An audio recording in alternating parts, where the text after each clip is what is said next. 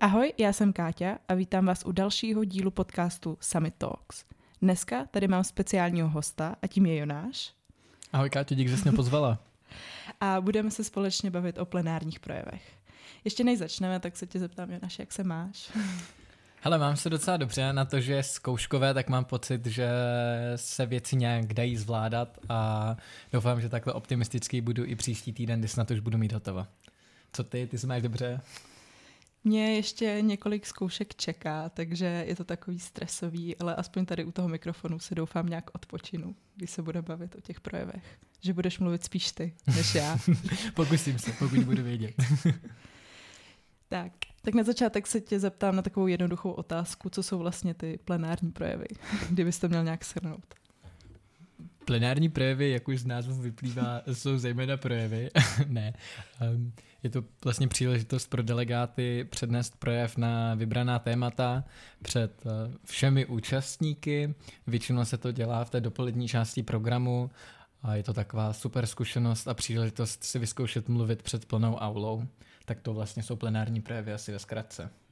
Pokud jste byli na druhém workshopu, na té dopolední části, tak jste měli možnost vidět první kolo plenárních projevů, jejichž téma byla potravinová soběstačnost a právě na čtvrtém workshopu bude, budou další plenární projevy s tématem řešení civilizačních hrozeb.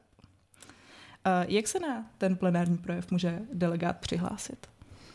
Přihlášení je docela jednoduchý. Většina těch informací by měla přijít v poworkshopovém mailu vždycky Eh, jako po skončení toho workshopu, po kterém budou plenární projevy. To znamená, teď na čtvrtý workshop většina informací byla v tom e-mailu po třetím workshopu, ale snažíme se být taky aktivní na Instagramu a sociálních sítích Summitu, kde se většinou přezdílí ten odkaz na ten přihlašovací formulář. A co se po delegátech, kteří by případně měli zájem o plenární projev, chce, je docela prosté. To vlastně vyplnění toho formuláře a potom o odeslání takového draftu nebo náčrtu toho jejich projevu eh, na e-mail, který je uvedený v tom formuláři a tím už se záväzně přihlásí k plenárnímu projevu. Potom je taková chvíle, hádám dosti nepříjemná pro delegáty nebo potenciální zájemce, eh, jsou to vlastně takové ty dva dny, potom co se uzavřou přihlášky, co tým plenárních projevů má čas na nějaké vyhodnocení těch projevů, co jim přijdou a potom co se zváží Eh, dejme tomu nějaká jejich obsahová stránka a třeba to, jestli to jsou delegáti, co projev už měli, eh, tak se jim dá vědět, jestli nakonec tu příležitost dostanou nebo ne. Ale co se toho přihlášení týče, tak tam si myslím, že to je fakt docela jednoduchý. A když jsem teda delegát, který se rozhodne, že se tam přihlásí, kde doporučuješ nějak hledat jako informace k tomu danému tématu? Očividně, jako předpokládám, že ne na Wikipedii, ale tak, jestli máš nějaké stránky. Já bych neřekl úplně, že Wikipedie musí být eh, špatný zdroj, pokud eh, je to takový ten první zdroj, který delegát použije, protože si furt myslím, že často to slouží jako docela dobrý rozcestník, ale myslím si, že obecně se asi nedá říct, odkud je nejlepší hledat ty informace, protože to fakt záleží na tom tématu. Třeba teď, když máme řešení civilizačních hrozeb, tak uh, bude strašně fajn, pokud si delegáti dokážou najít třeba národní plány těch uh, svých států, které zastupují, protože přesně tohle téma je unikátní nebo má velké rozdíly celosvětově. Takže tam je fajn se koukat spíš na ty asi národní zdroje. Zase, když minule jsme měli potravinovou soběstačnost, tak uh, tam už je nějaký ten globální uh, kontext pravděpodobně důležitější nebo hraje větší roli. A tam si myslím, že třeba informace, co se dají najít na eh, stránkách, dejme tomu třeba UNICEFu, kdyby se řešila eh, výživa dětí, a, nebo co má obecně orgány tím pověřené přes OSN, takže tam ty informace budou eh, ve vysoké kvalitě. Takže fakt záleží na tom tématu, jak říkám, a když je to něco takového, co je hodně specifický pro každý stát, tak by se spíš koukal na ty um, informace, co ten stát zveřejňuje sám, jak jsem říkal, nějaký národní programy, vládní stránky a tak. A jak se tým plenárních projevů staví k používání ChatGPT? No, myslím si, že jedna věc je, jak my se k tomu postavíme jako tým plenárních projevů a druhá věc je, jestli to zvládneme vůbec poznat. Ale u těch projevů bych řekl, že to docela znát je. Možná je to nějaký můj alibismus. A my jsme si v rámci nějakých jako schůzek, a když jsme o tom mluvili, eh, řekli, že se tomu asi nemá smysl bránit v dnešní době, prostě eh, technologie nějak postupují a spíš si myslíme, že by bylo kontraproduktivní tuhle možnost uh, delegátům nějak vyloženě zakazovat. A asi bych se přikláněl k tomu, že je fajn, když to budou využívat uh, podobně jak tu Wikipedii, že to může být dobrý rozcestník. Na druhou stranu uh, taky si zúžíte ten pohled na věc už ze začátku. Asi to může pomoci, když jste třeba ztracení s formulací nějaké věty. Já žiju v nějaké iluzi, že není úplně možné nechat chat GPT napsat celý ten projev, aby to mělo ty náležitosti, co my na samitu chceme. No, tak um, jak se k tomu stavíme zjednodušeně, asi nebráníme se tomu, zároveň si myslíme naivně, že to poznáme, pokud někdo uh, nechá celý svůj projev napsat jenom chat GPT. Takže myslíš, že je lepší používat chat GPT spíš pro vyhledávání informací, než pro psaní toho reálního projevu? Určitě jo, myslím si, že to může být fajn rozcestník, podobně jak ta Wikipedie, ale já osobně nevidím úplně přínos ani pro delegáty v tom, když uh, si tím pomůžou při tvoření toho samotného textu. A jaký jsou takové nejčastější chyby při psaní toho textu? Myslím si, že takovým nejčastějším problémem jsou, ono to bude znít trošku paradoxně, ale jsou to dva úplně protichůdný jevy. Jeden je, eh, když se nějaký delegát zasekne na něčem hodně konkrétním, dejme tomu třeba, když bych mluvil o té potravinové soběstačnosti, co byla na druhém workshopu, aby se třeba někdo mohl hodně začít točit o nedostatku, u nedostatku vody, eh, ale ten problém je komplexnější a v tom daném limitu těch dvou minut je potřeba eh, se na to podívat trošku víc holisticky, trošku víc obecně. Eh, na druhou stranu, a proto říkám, že si budu teď trošku protiřečit, eh, já sám osobně, jako Jonáš Stehlík, neříkám jako celý tým plenárních projevů, ale já jsem trošku alergický na takové ty projevy, kde zase není vůbec nic konkrétního, kdy je to fakt hodně v obecné rovině, eh, protože já mám pak z toho takový pocit, a to neříkám, že je pravda, ale na mě ty projev, tyto projevy působí, že vlastně do nich nešlo tolik toho času, co se týče nějaké té rešerše a vyhledávání hmm. informací, protože mi to přijde, že to jsou věci, co by člověk byl třeba někdy schopný napsat i z patra, kdy se o tom zamyslí. No, tak to si myslím, že jsou za mě nejčastější chyby. Je potřeba zkusit prostě vypíchnout třeba tři, čtyři nejdůležitější body a o těch mluvit, tak si myslím, že pak to funguje, protože je vidět, že uh, ten delegát nebo člověk, co má ten projev, tomu věnoval nějaký svůj čas a svou přípravu a zároveň, když to prostě budou 3-4 body, tak je schopný ke každému 20 vteřin mluvit a říct něco už trošku konkrétnějšího. Podle mě to není jenom tvůj pocit, nebo jako jenom za tebe, s tím naprosto souhlasím, že nějaký konkrétní informace, ale zase se na tom netočit celou dobu.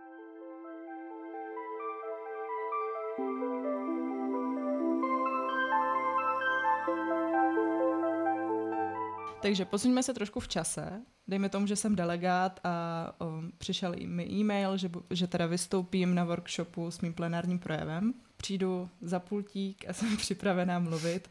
Co v ten moment dělá tým plenárních projevů? No, to je docela specifický podle toho, na koho z týmu plenárních projevů se ptáš, ale Většina toho týmu se soustředí na, tu, na ty aktivní korektury, bych řekl.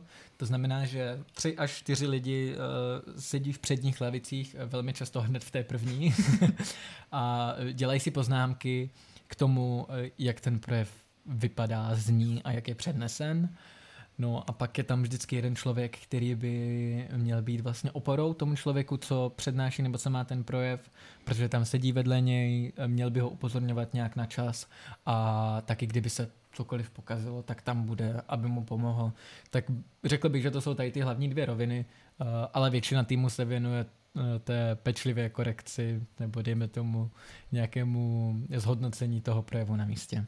Abyste potom mohli dát delegátovi zpětnou vazbu k tomu projevu. Jo, vlastně, já myslím, že ještě o té zpětné vazbě budeme trošku mluvit, ale jo, tohle je ta, dejme tomu, prezenční nebo eh, k tomu přednášení, mm-hmm. tohle je ta část té zpětné vazby. A je lepší si ten uh, vlastně projev nějak úplně naučit na spaměť, nebo mít jenom nějaký body, anebo předpokládám, že se není úplně dobrý to jenom číst. Tak co je podle tebe za tebe nejlepší forma, jak to jakoby přednést? Tady se obávám, že je to docela individuální, um, ale to, co mně funguje vždycky nejlépe je, uh, když si ten projev dává člověk dohromady, tak si vypsat uh, třeba odrážky. tohle říkám, je to individuální. Já mám totiž pocit, že uh, když by se někdo chtěl naučit ten text úplně z paměti, že je velmi pravděpodobné, že třeba v tom stresu řekne nějakou jednu větu jinak a pak by ho to mohlo rozhodit, když si na to za chvíli vzpomene, že takhle přesně to nebylo napsané. Takže nejsem úplně fanoušek toho, nebo pro mě nefunguje, kdybych si snažil zapamatovat přesně celý ten text. Myslím si, že nejlepší právě je si třeba uh, zapamatovat ty uh, hlavní body, jak jsem říkal, o kterých chci mluvit, ty si třeba vypsat i na papír a nějaký takové věci, co se blbě pamatují, když třeba chci zmínit nějaký číslo, nebo nějaký konkrétní jméno, nebo nějaký důležitý vládní program, nebo národní program, který se toho týká, tak to je fajn si vypsat, ale částečně to je o tom, jak se dokáže ten delegát vypořádat s tou situací. A myslím si, že není vůbec neobvyklé, že se na něco zapomene a že se některé věci musí eh, vymýšlet i na místě, takže nějaká kombinace té přípravy, ehm, dejme toho memorování, to zapamatování těch hlavních bodů, ale taky ehm, nějaká schopnost improvizace na místě. No. A nejlépe se na to připraví asi tím, že si ten člověk eh, ten projev zkusí říct několikrát, Um, a to je strašně důležitý, zejména aby se trefil do časového limitu. A tak je to důležité, aby věděl, co kde chce vlastně říct, no, aby se v tom nestrácel. Bavili jsme se o častých chybách při psaní toho uh, projevu a jaké jsou chyby při vlastně tom mluveném projevu, nějaká intonace, říkání často uh, nebo jestli to můžeš schrnout nějak, prosím tě. Mezi nejčastější chyby při tom přednášení asi patří mm, nedodržení toho časového limitu, nebo nechci říct přímo nedodržení, ale práce s časem. Um, stalo se to i teď na tom druhém workshopu spoustě delegátů a je to, není to nic neobvyklého při těch zejména prvních projevech, protože to se dělí asi jak na dva tábory. Někteří prostě začnou rychle a potom na konci zjistí, že má ještě fůru času. To je ten za mě lepší scénář, protože když člověk zpomalí, tak to většinou nikdy neuškodí. A ten v uvozovkách horší scénář je, že naopak začnou docela pomalu a v půlce si uvědomí, že nestíhají a potom začnou zrychlovat a je třeba horší to porozumění jim, nevím, začnou drmolit, huhlat a to si myslím, že je asi taková nejčastější chyba při těch projevech. Co se nestalo letos, a na to máme velké štěstí, ale obvykle se to, nebo z té mé zkušenosti ještě jednoho ročníku navíc, kdy jsem byl v plenárních projevech, eh, někteří delegáti chybují v tom, že mají trošku monotónní ten projev, že nakladou důraz na ty důležité věci a třeba na konce a začátky věd, což si myslím, že je něco, na čem není tak těžké zapracovat a co hodně může posunout ten projev dál, zejména pro ty, co se ho snaží poslouchat, protože myslím si, že všichni známe monotónní výklady některých vyučujících, um, tak by bylo fajn se snažit být trošku, dejme tomu, zaujat lépe, než nějakým prostě jednotným tónem. Já jsem se právě chtěla ještě zeptat k tomu času, jestli je teda lepší si napsat ten projev spíš jako kratší, než delší a nestíhat to. Za mě asi jo. Já bych řekl, že je lepší si tam nechat třeba nějakých 15 vteřin rezervy, když si píšu ten projev, co si můžou že delegáti zkusit, eh, když si doma budou eh, ten projev předříkávat. Protože, jak jsem už zmiňoval, ten stres dělá svoje, můžu se někde zadrhnout a za mě je rozhodně lepší tam mít nějakou rozumnou časovou rezervu. Tím neříkám, že když na ten projev jsou dvě minuty, že má být nachystaný na, já nevím, 80 sekund, ale uh, Prostě když člověk má pracovat se 120 vteřinami, tak když si nachystá projev na 105 vteřin, tak určitě chybu neudělá. A i kdyby se všechno povedlo a skončil prostě s 15 vteřinami e, do konce, tak je to úplně v pořádku, nic se neděje. Rozhodně tohle je pro nás jako tým plenárních projevů ze všech organizačních důvodů, ale vlastně v rámci toho hodnocení mnohem lepší, než e, když někdo naopak přetáhne. Takže asi máš pravdu. Myslím si, že s tebou souhlasím, že je lepší si třeba nechat 10-15 vteřin rezervy. Ty už se tak hezky nakousnul to hodnocení a tu zpětnou vazbu. Tak uh, vy to potom uh, delegátům posíláte e-mailem nějakou jako strukturovanou tu zpětnou vazbu, uh, v čem by se mohli zlepšit a co bylo super? Je to tak, posíláme individuální zpětnou vazbu vždycky konkrétnímu delegátovi ke konkrétnímu projevu. Co je letos trošku jinak je, že dříve se nehodnotily ty projevy, co vlastně nebyly předneseny na workshopu, tak my letos posíláme hodnocení i těmto projevům. Um, a je to tak, jak jsi zmínila. Snažíme se vyzdvihnout ty pozitivní věci na tom projevu, protože je to absolutně nutný pro nějakou motivaci těch delegátů a taky eh, je na místě pochválit prostě, když něco udělají správně, nebo když se nám něco líbí. Um, a potom asi ta konstruktivnější věc pro ně je nějaká ta kritika a to je jednak toho textu jednak toho projevu na místě. Tam si právě nejvíc dáváme pozor na to, jestli jim je rozumět, když mluví, jestli dodržují nějakou základní rytmiku, frázování a třeba taky klasicky takový to tancování za pultíkem, práce rukou, uh, oční kontakt. To je pravděpodobně to nejdůležitější, co je obsahem těch našich, to, toho našeho hodnocení.